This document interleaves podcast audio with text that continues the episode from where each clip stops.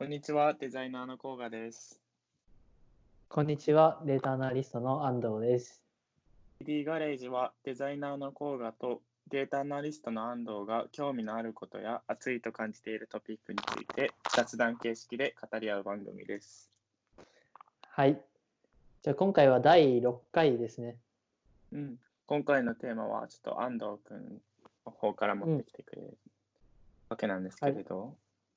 えっと、ざっくり言ってしまうと、今回は一つの映画について語って、まあみんなにおすすめしたいなっていう映画を語りますと。で、なるほどそ。の映画は、えっと、スポットライトっていう名前の映画です。はい。この映画について語りたいと思います。はい。ジャンルはなんかどういうジャンルなんですか？ジャンルはね、えっとね、まあドキュメンタリー形式のノノンフィクションですね。ノンフィクションのジャンルでまあ、なんて言うんだろうな、ちょっとサスペンスみたいの入りつつ、うん。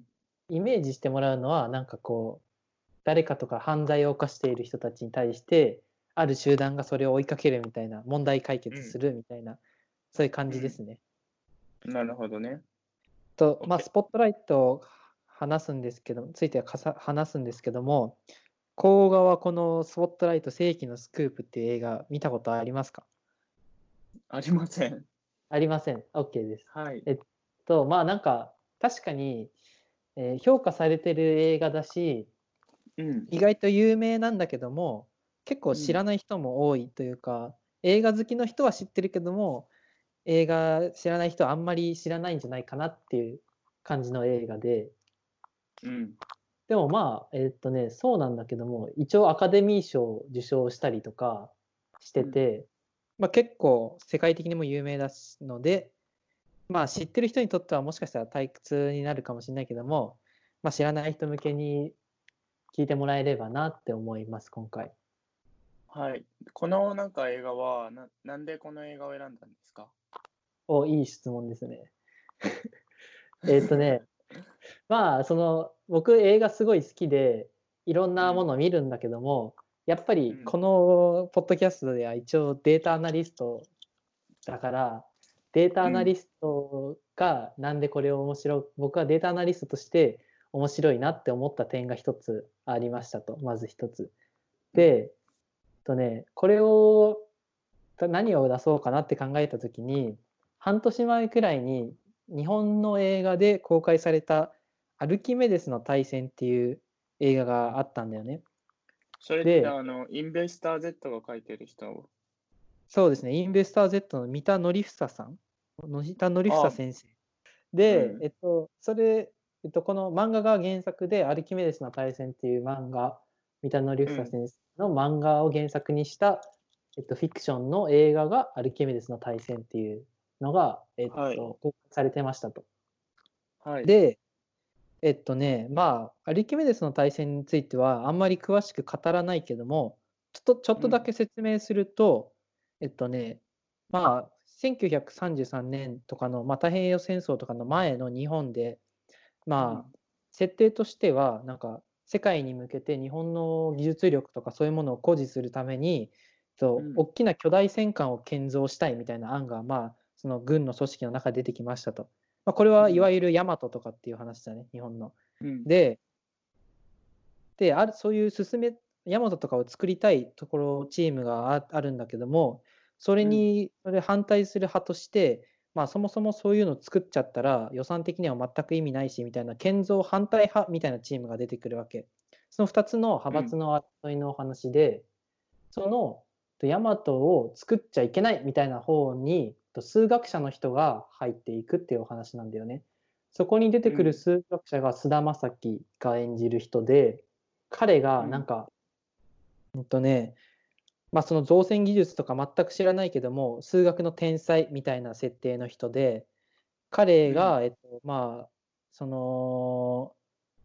いろんな情報とかを集めて、その大きなうん。建造物とかを作っちゃったら、そもそも意味ないじゃんみたいなことを、えっと、まあ暴くみたいなそういうことをやって分析していくみたいなお話だったんだよね。うん。まあ、全体で言うとこういう流れのアルキメデスの対戦っていうのがありましたと去年のは去年の末から年末くらいにあって、これがなんか僕がフォローしてる、えっと、ツイッターでフォローしてるとデータサイエンスとかデータ分析とかのコミュニティの人がに結構受けててこれめっちゃおもろいやんけみたいな話をみんなしてましたと。うん。でなぜかっていうとなんかその菅田将暉さんの演じるキャラクターがこれって今でいうデータサイエンティストだよねみたいな話をしててみんなそこで共感をして面白いなみたいなことを話しててっていうのも、なんかデータサイエンティストとかってなんかこうもらってくる案件とかを全てそのその専門の領域の人たちほどあんま知識はないけども技術力とか統計とか数学とかの知識を使って分析をお手伝いお手伝いするみたいなそういうスタンスとかポジションの人が多いわけ。うん、でその菅田将暉さんがむもろなんか受託系のデータ分析分析者じゃんみたいなこととか言ってたりとかなんかやっぱ軍の組織だからいろんな人に結構なんか妨害工作みたいなのやらされたりするんだよね。もうこのこのデータを絶対開示しないみたいなね、そういうなんか社内なんか良くない社内政治の部分とかにみんな面白いとかって思ったりしてて、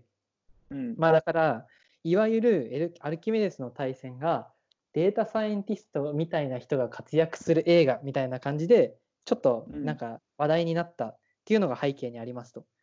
うん、で他になんかそその時に有名になったのがじゃあ他にもなんかいろんな映画でデータサイエンティストが活躍してる映画ないのみたいな話になった時にた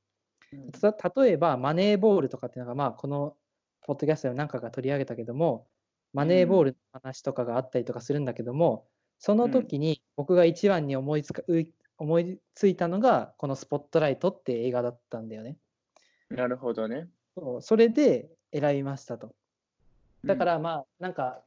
なんで僕がこれを選んだかっていうとそうアルキメデスとか見た人がまアルキメデスを面白いって思った見た人たちがえっと面白いと思うような映画を紹介したいなと思った時にデータサイエンティストが活躍している映画といえばスポットライトっていう感じで選びました。まずこれが前提ですね。どはい。ちょっと話疲れたな、もはや。OK。早い、これ。いや、別に。OK。まあ、どんどんせ質問してきていいよ。うんよし、じゃあちょっと話していこうかな。で、今、それ選び選んだ理由を話して、よっしゃ。じゃあちょっとこっから、その映画がどういう映画とか、なんか概要みたいのをちょっと話したいと思いますと。うん。ここからが本本論ですね。えっとね、まあもちろんネタバレとかになっちゃうから、最初、途中まではネタバレなしでいって、最後にちょっとネタバレありの部分のところで、なんかこう、確信に触れる部分とか、うんあとね、えーっと、なんて言うんだろうな、えーっと、うーん、まあ、そのなんでデータサイエンティストが活躍してるんじゃないかみたいなことを思った部分みたいなところを話したいと思う。うんえっと、じゃあ、ここから映画の概要とかあらすじと、まあ、ちょっとなんかキャストみたいなところについて話そうかなと思っています。と、まあ、はいあらすじは、えっと、映画 .com から抜粋しました。じゃあ言います。新聞記者たちがカトリック教会のスキャンダルを暴いた実話を映画化し、第88回アカデミー賞で作品賞と脚本賞を受賞した実録ドラマ。2002年、アメリカの新聞ボストングローブがスポットライトと名の付いた新聞一面に、神父による性的虐待とカトリック教会がその事実を看過していたというスキャンダルを白日のもとにさらす記事を掲載した。社会で大きな権力を握る人物たちを失脚へと追い込むことになる記者生命をかけた戦いに挑む人々の姿を緊迫感たっぷりに描き出したっていうのがまああらすじです。ちょっと長くなってしまうけど、はい。まあポイントとしては実際にあったお話ですと。で、うんアカデミー賞にも受賞するくらい、えー、とかなり評価の高い感じで感じですと。で、うん。そのなんか問題を暴くとかっていうお話なんだけども、えーっとまあ、その背景にあるのが、えっと、クリスチャンとかキリスト教会みたいなところがすごい大きな組織に対して地元のちっちゃいちっちゃくないけど、まあ、地元の新聞社とかが問題をどんどん追及していくみたいなところが、まあ、全体の構成になってますと。なるほど、でね。うん、2015年の、えっと、11月くらいにアメリカで公開されて、日本では2016年の4月に公開されていますと。で、トム・マッカーシー監督って人と、えっと、主要のキャラクターとしてはかなり有名な人が出てて、マイケル・キートンさんっていう人が出てたりとか、マーク・ラファロって人が出てたりとかするんだけども、最初の人は、なんか昔のバットマンとか出てた人とか、最近で言うと、マクドナルドの創業者のやつを描いたファウンダーっていう映画だったりとか、2人目のマーク・ラファロさんはアベンジャーズとか出てる、まあ、超すごい豪華なキャストですみたいな感じかな、なるほどね。全体として見ると。で、うん今、後半には予告編を見てもらったけども、なんか思った点とか ざっくりだけど、なんかどんなお話かっていうのはちょっと分かってもらえた？そうだね、なんか、それは全然、あ今のあらすじと予告編を見て、うん。こう、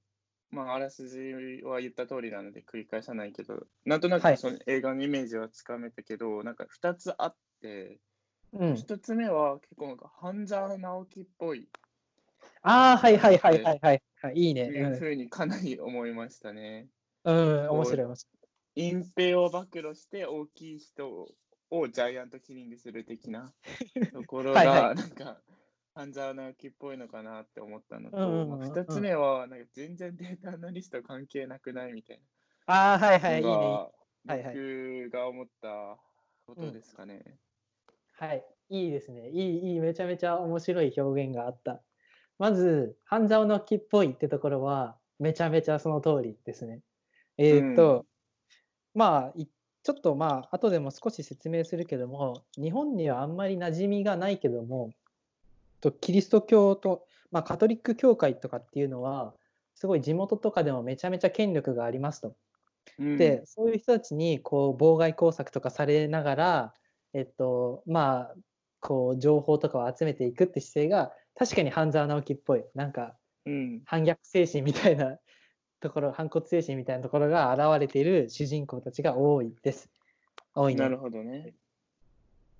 でデータアナリストっぽくないっていうのはこれを見たら確かにその通りでえーっと例えばなんか数学者とかが出てくるわけでもないしその超頭いい理系の集団が出てくるわけでもないんだよこの中では。だけどもやっぱりさ、そうだよね。なんかアルキメデスとかはその数学者でデータアナリストじゃん。うんうんうん、新聞記者とデータアナリストみたいなところはななんでなんですかね。はいはいちょっとそこ面白いね。えーっとねまずだからそういうメインキャラクターにそういう属性がないっていう点で、なんかデータアナリストが活躍してる映画ってなんだっけみたいなところでこれの映画が上がってこない理由だなって思ってて思っていますとまずそれが理由ね。で、うん。僕がなぜデータアナリストがこの映画で活躍してると思ったかっていうと、えっとまあ後々これは確信に迫るから、えっと、あらすなんかネタバレありのところで言おうと思ってるんだけどもうん。やっぱりその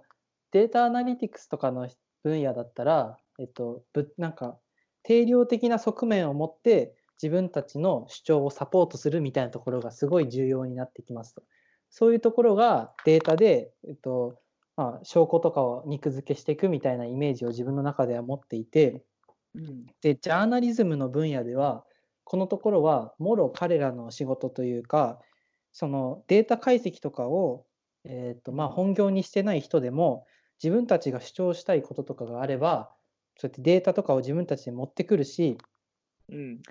実際に、えっと、この映画の中ではどれくらいの神父さんが、えっとまあ、その疑いがかけられてるのかみたいなところを統計学統計学的な手法を持ってきてなんかうん推測するみたいな点があるんだよね。なるだからね。この映画自体も表立って分析チームが活躍してますとかって言わないけども記者たちがやってることはインタビューとかそういう定性的なデータを集めるところとうん。もう一つの側面としてはこれだけの人たちの被害が出てるなぜならこういう理由だからですみたいなデータを持ってくるみたいな側面が実は今の予告編とかこういうあらすじの中にはないけども、うんそういうシーンとかが結構取り多く取り上げられてるから自分はデータアナリストみたいなデータサイエンティストが活躍してると思った点かな。なるほどね。はい、でまあなんか後からでもちょっとずつここら辺は、えー、と深く説明していきたいんだけどもうん。まず最初にこうネタバレなしの部分をちょっと語った後にえー、と最終的に面白いなと思った点とかをちょっと語っていこうかなと思いますと。うん。で、えー、とまず最初に挙げる点としては、うんとまあ、映画全体がすごいお面白いですと、まあ、すごい率直な、え意見だけど、なんかどういうところが面白いんですそうそれを言,、えー、と言わせてもらうとまずなんか2時間くらい全体で映画があってうん。なんかこう退屈になるシーンみたいなのがあんまりないんだよね。っていうのを思ってて。ほどね。でそのやっぱりそういう実際にあったこととかだから自分たちのなんか身近なこととかに照らし合わせてこううん恐怖心みたいなのを覚えたりとか、ハラハラドキドキする展開っていうのがたくさんあるんだけどもうん僕がなんか一番強調したい点は、えっと、映画のシーンが全て終わった後にエンドロールで流れてくる説明みたいなのがあるんだよこの映画には。へでえ。そこの説明ではもうなんかもう俺が映画をなんかすごいたくさん見てきたけどもその中でもう一番なんか背筋が凍るというかゾクゾクゾクっとしたようなシーンが最後にあって最後の種明かしじゃないけど実際に世界ではこんなに大変なことが起こっていますみたいな点があ最後の最後に持ってこられててなんか映画全体の構成として最後への持ってき方が素晴らしいなっていう点が全体として思った点ですね。なるほど、ね。これが自分のいいいいと思った点です。もう一つじゃあ言うと、まあなんか社会的背景みたいのを学べるんだよね、これ。なんか。っていうのは、えっと、最初にも言ってたけども、この映画の舞台となっているところが、アメリカの東海岸のボストンってとこなんだよね。で、あとまた取り上げられてるテーマが、キリスト教会とかの組織とかのお話で、日本人に全く教なんか関心とか、まあ、接点とかがない場所だよね。例えばアメリカの中でもさ、西海岸とかならまあわかるけど、東海岸って全然わかんないじゃん、日本人にとって。まあ俺まあは西も東もわかんないけどね。まあ、地理的にも遠いし、文化的にも遠いし、なんか全然馴染みがないところのなんか問題とかを提起してるから、うんなんて言うんだろうな、そういう点で、なんか自分たちが見ていない世界とかを見させてくれるっていう点で僕は面白かったと思ったっていうことですね。なるほどね。うん、で、そのなんか、ちょっと深掘るけど、そこを、うんと、この、えーっとね、映画では、まあ、そのそういう社会的背景、例えば宗教とかの話で言うと、やっぱりなんか日本人には全く馴染みがないけども、世界的にはやっぱ常識的な範囲、例えばカトリック教会とかだったら、世界のどあ至るところにあるところだから、なんかそういう教養的な部分を学べるっていう点が面白面白いし、見たらなんかそういう点点もなんか身につけることができるからおすすめしたいっていう点ですね。なるほどね。うん。なんか結構そのカトリック教会全体に対してなんかシステムに対して問題提起をしてるみたいなところが結構面白くて例えばその神父さんたちがどうしてそういう傾向になっちゃうのかみたいなところの見解を述べてる点があってなるほどそね。れはなんかその神父さんたちには、えっと、例えば妻を持っちゃいけないとか禁欲を課しているみたいな、そういうことをなんか、なんだろう旧体依然とした体制でずっと行ってるシステムみたいなことが今のそういうなんか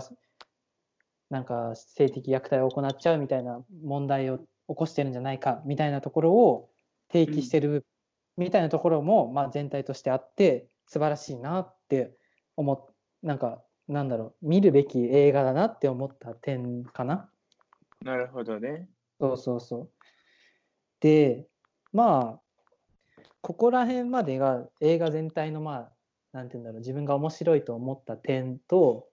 まあネタバレなしの範囲でうんとまあ語ってきた概要的な部分かな。うん。はい。実際に中身に入っ今からネタバレしていきますと。で、はい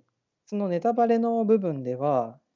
うんとどういう感じになんかデータ分析みたいなことがこの映画の中で行われているのかっていう点と、うん。まあ実際にそのそこら辺の詳細の部分をちょっと語ってみましょう。見見ようかなって思ってるかな？はいうん。ではここからネタバレあれありの、えっとまあ、詳しいところを少し話していきたいと思います。はい。えっ、と、あ、まあここ、からはネタバレあり。ここからネタバレありネタバレありなんで、ちょっと、あの、ネタバレを知りたくない人は次のエピソードを、前のエピソードを見てください。そうですね。よし。うんじゃあ話していくと、まあ、さっきから、えっと、まあ、神父さんたちが性的虐待事件を起こしているみたいな話があったんだけども、はい。まあ、その彼らのターゲットとしているのが、そもそもなんか子供なんだよね。そう。そのそこがまあ一つの大きな問題点として取り上げられていて、その理由としては、なんかちっちゃい子供とかが、なんか、うん。なんていうんだろうな、貧困家庭に生まれたりとか、親とかから、えっとまあなんか暴力を受けてるとかっていう子供たちが、やっぱうん。そういう救いを求めていくのがカトリック教会とかそういうところになっていますと。でなるほどね。そういう弱みとかにつけ込んでやっている人たちは本当になんか悪い人たちだし、で、そういうのはなんかこう、あまり公になりづらい事件なんだよね。そうんなるの、ほど。自分が被害者ですですっていうことを公言してしまうと、それだけでなんか、なんか自分にとってあんまり良くない影響が及ぼ、なんか及んでしまうみたいなところもあって、なかなか表に出ませんでしたと、そういう問題が。うん。でも、その中でもやっぱ勇気のある人たちが声を上げて、被害者の会みたいのを作ってたんだけども、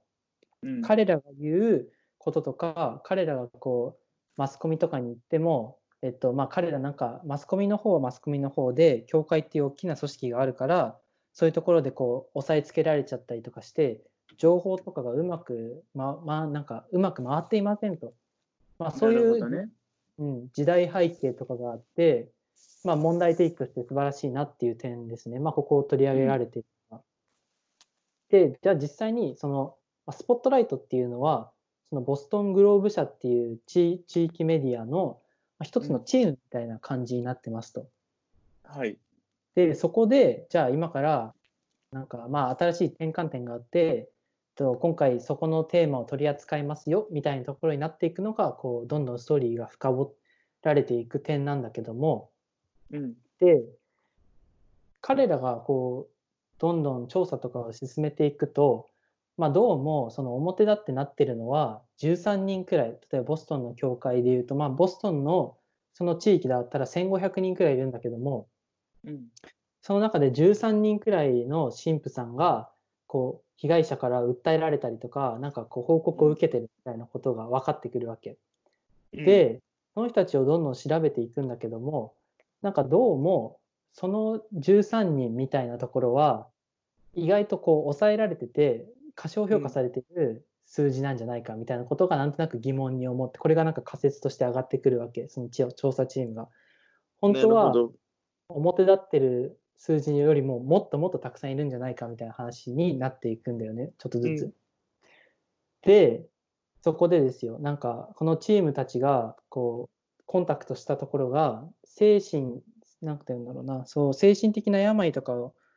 患っちゃった人、例えばここで言うと、えっと、小児小児性愛、小児性愛障害みたいなことを負っちゃった人が送られてくる精神療養所ってところがあります、あるんですよ。そこに報告とか受け、問題がある人たちが送り込まれる施設があると。で、それはまあなんかカトリック教会お抱えのところで、まあなんかあんまり情報漏れないようになってるんだけども、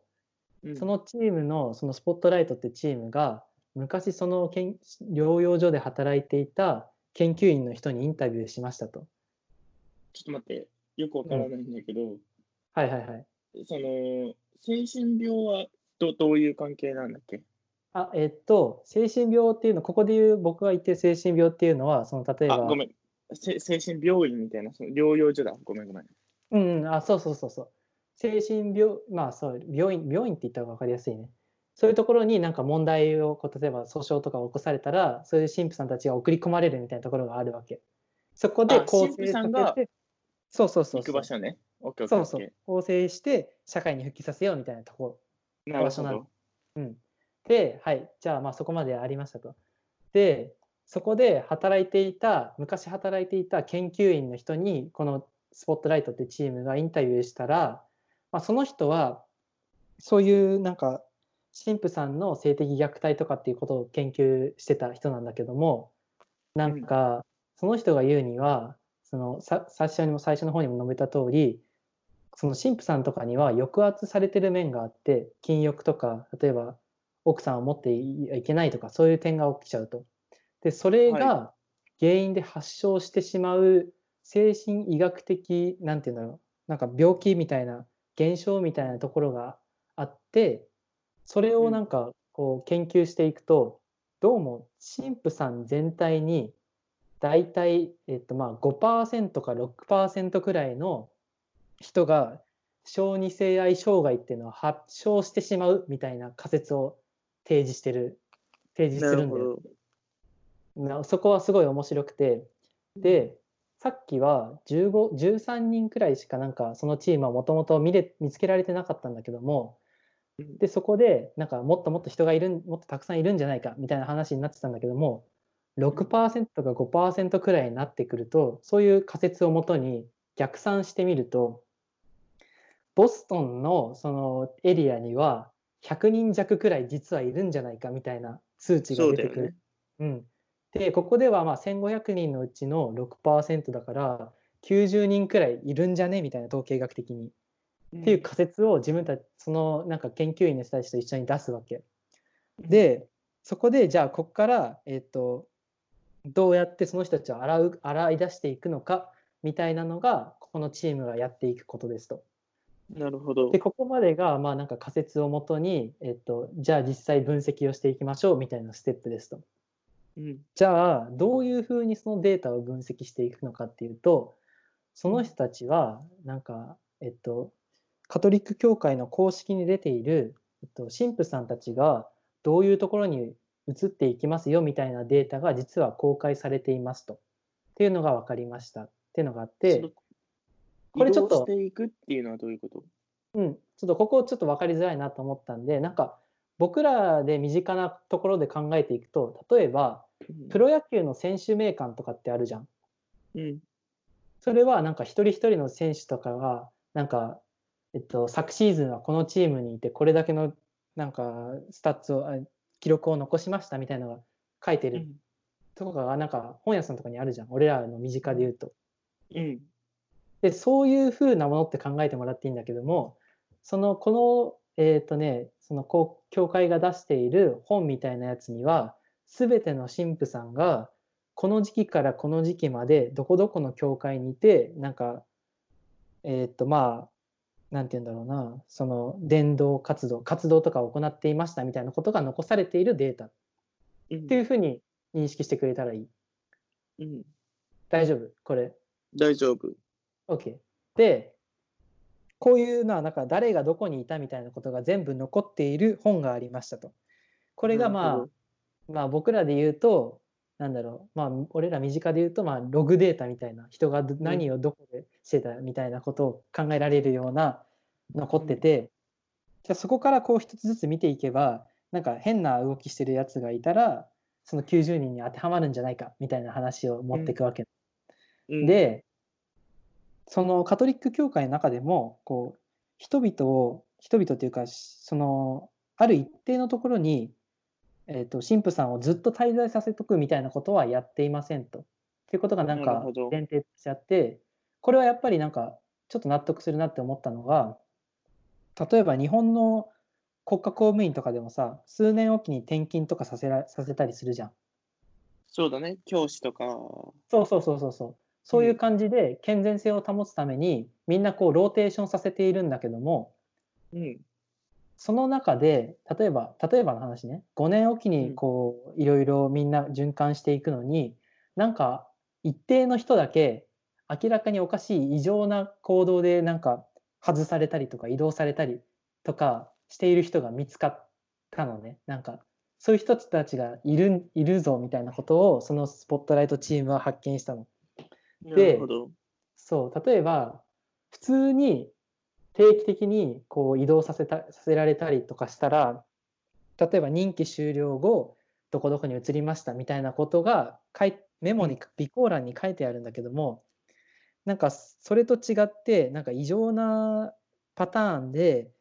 移動させられたりとかなんかいきなり外されたりとかしてる人にはなんかどうも病気でなんか病気休暇みたいなとことか結構うん曖昧なところの理由付けで外されたりしてる人とかがいるみたいなことをこのスポットライトチームは発見しますと。なるほど。うん、でそれをなんかずっと一人一人洗っていくと、まあ、これもすごい地道な作業で今みたいにうん Excel データで保存されてないからみんな本から一つずつ線引いてこうやって見つけていくんだけどもそれ大変だなって思うんだけども、まあそうやって見ていくと87人くらい見つかったぞみたいな話になるわけなるほど最終的にこれってもうなんかその研究所の人たちが言ってた 90, 90人いるんじゃないかみたいな話とほぼ合致するようななんか、うなんて言うんだろうなその記録が残ってるわけね。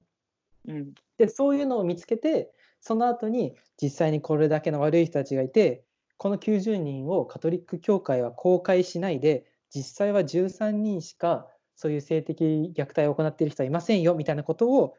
こうこう公に公表するっていうのがまあここでいうこの映画の一番の本論というかっていうところですね。うん、なるほど。でなんかその、各教会を晒し上げるんじゃなくて、そのうんカトリック教会、ボストンのカトリック教会のその、自体を批判するっていう、取り上げるっていうことね。なるほどね。で今この、まあ、5分10分ぐらい話してきたところはもろ本当にデータサイエンスとか、うんそもそも科学をけん、まあ、研究する人たちみたいなところ全てに共通する部分だと自分は思ったからなんかデータサイエンティストとかアナリストの人たちが見たら面白いんじゃないかなと思った点なんだよね。実際になんかみんなが思うデータサイエンスとかってなんかすごいすなんか難しいモデルとかを検証して構築してニューラルネットワークとかをけなんか構築してなんか何かを予測するとかっていうこともやっぱりあるんだけども本当のデータサイエンスとか、本当なんか実務で使われるデータサイエンスとかアナリストの人なら分かると思うけどもなんかデータをそもそも集めてくること自体が難しいってところが本当は実務ではよく起こり得ることなんだよ。なるほどね。でこの映画の中ではこのジャーナリスト集団たちがなんかもう何もないところからそ仮説とかを持ってきてその本とかペーパー上で残ってるやつを一つずつ洗い出して実際にこれだけの、えっと、効果とか効果じゃないやこの中じなんか異常な人たちは見つけましたみたいなエビデンスを提出するみたいなところがもう本当にデータサイエンスそのものだなって思える点なんだよね。なるほど。うん、まあこれが一番のメインとなるところでうん絶対になんか,、あなんかデータサイエンティストが活躍してる映画といえばこれみたいな感じに登ってきてもおかしくないような映画だったのでまあ出しまもう僕はこれを取り上げたって感じですね全体としては。なるほど。はいはいはい。でまあ最終的にこうまとめを今から言うけどもなんかすごいみんなに見てほデータサイエンティストとかじゃなくてみんなに見てほしい映画だなって思いますと。はい。まあ、ここらここまでが、えっと、一応、なんていうんだろう、ネタありな、ネタバレなんだけども、じゃあまとめてちょっと終わろうかな。えっと、まあ、みんなに見てほしい映画ですと。はい。で、やっぱりなんか、社会的背景とか、その、なんていうんだろうな、その、家庭とかに恵まれない子どもたちを餌食にしている、まあ、悪い人たちが、そういう人たちを暴いたみたいな点で、実際にあったお話だし、なんかキリスト教会とかアメリカとかに馴染みがない人もなんかみんな僕はこれ見見るべきだな見るべきというか見たらすごいプラスになるなんか映画だなと思うんだよね。なるほどね。うん、で映画としてのやっぱクオリティも高いしうん。ぜひみんなに見てほしいと思ったのでまあ今回は、うん、紹介しました。なるほど。はい。じゃあまあ僕からのまなんか言いたいことはこんな感じかな。うん、ちなみに見たくなった？あ俺は結構ずっと見たいよ。でもなんかそのネタバレがされたら見あなくなるなと思って、衝撃の事実がありますとか言ってたじゃん。うん、あれ言っていいの？いや、それを見ると、それを聞くうんと俺は見,、見見なくなるから。ああ、そうだね。じゃあそこはちょっと言わないでよさ。えっとね、そうだね。そう本当にね、まあ、これがすごい、まあ、ずっと内容のテーマなんだけど、本当に最後の最後、衝撃な事実がね、さらになんて言うんだろうな、本当に自分のたちの中にある身の毛がよだつようなやばいことが起こるので、それ期待して見てくれ。うん、はい。そうそうそう。まあ、じゃあ、こんな感じで映画紹介、初の映画紹介だったけども、はい。どうだろう、映画紹介って何、今後ともやっていいの？いや俺は全然聞いてる分にはいいけど、うん。長くなりがちだし、僕もそうなんだよが聞く側に回っ回ってしまうから、うんうんうん。じゃあ、これはもう、2人が見たような映画、うん、み見て、2人が見た映画をこう議論したり、こういうところが面白かったって話し合える方がいいね。それは面白いね。じゃあ、次の。良いかなって思うかな。OK、OK。ちなみに、こう、ああ、まあ、そっかそっかそっか。OK、OK。まあ、じゃあ、今回は、えっと、まあ、映画紹介で、その、みんなリモートワークで家にいるだろうし、これ見たらいいんじゃない、ね。あれ、俺さ、ちなみにさっきさ、あの、なんか、ザ・トゥー・ポープとかって話したっけ？全くしないよね。なんか、してない。二人の、してないか。OK。じゃあ最後にちょっとこれを話していい？うん。と、まあ、最後に付け足すこととしては、ネットフリックスで、ザ・トゥー・ポープスっていう映画が、まあ、何ヶ月か前に公開されましたと。なるほど。で、それはなんか、えっと、まあ、教皇の、あの、まあ、カトリック教会の、まあ、一番トップの人たちのお話なんだけども、そこではなんか、こういう、なんか性的虐待とかの問題とかを話して触れられてたりとか、逆になんかそういう昔ながらのシステムをやめていこうみたいなお話とかがちょっとあったので、なるほどね。このスポットライトを見た後に、そういうザ・トゥー・ポープとか見ると、なんかちょっと背景知識がついて面白いんじゃないかなって思うかな。うん。なるほどっていうね。感じでね、おすすめな点をもう一つ紹介したところで。じゃあ、関連したこんな感じ。映画。うん、そうそうそう。うん、まあ、こんな感じで今回は終わろうかな。そうだね。はい。じゃあ、じゃあ今回は映画の安藤君のおすすめの映画の紹介、スポットライトはでお送りいたしました。はい。ではお疲れ様です。ありがとうございました。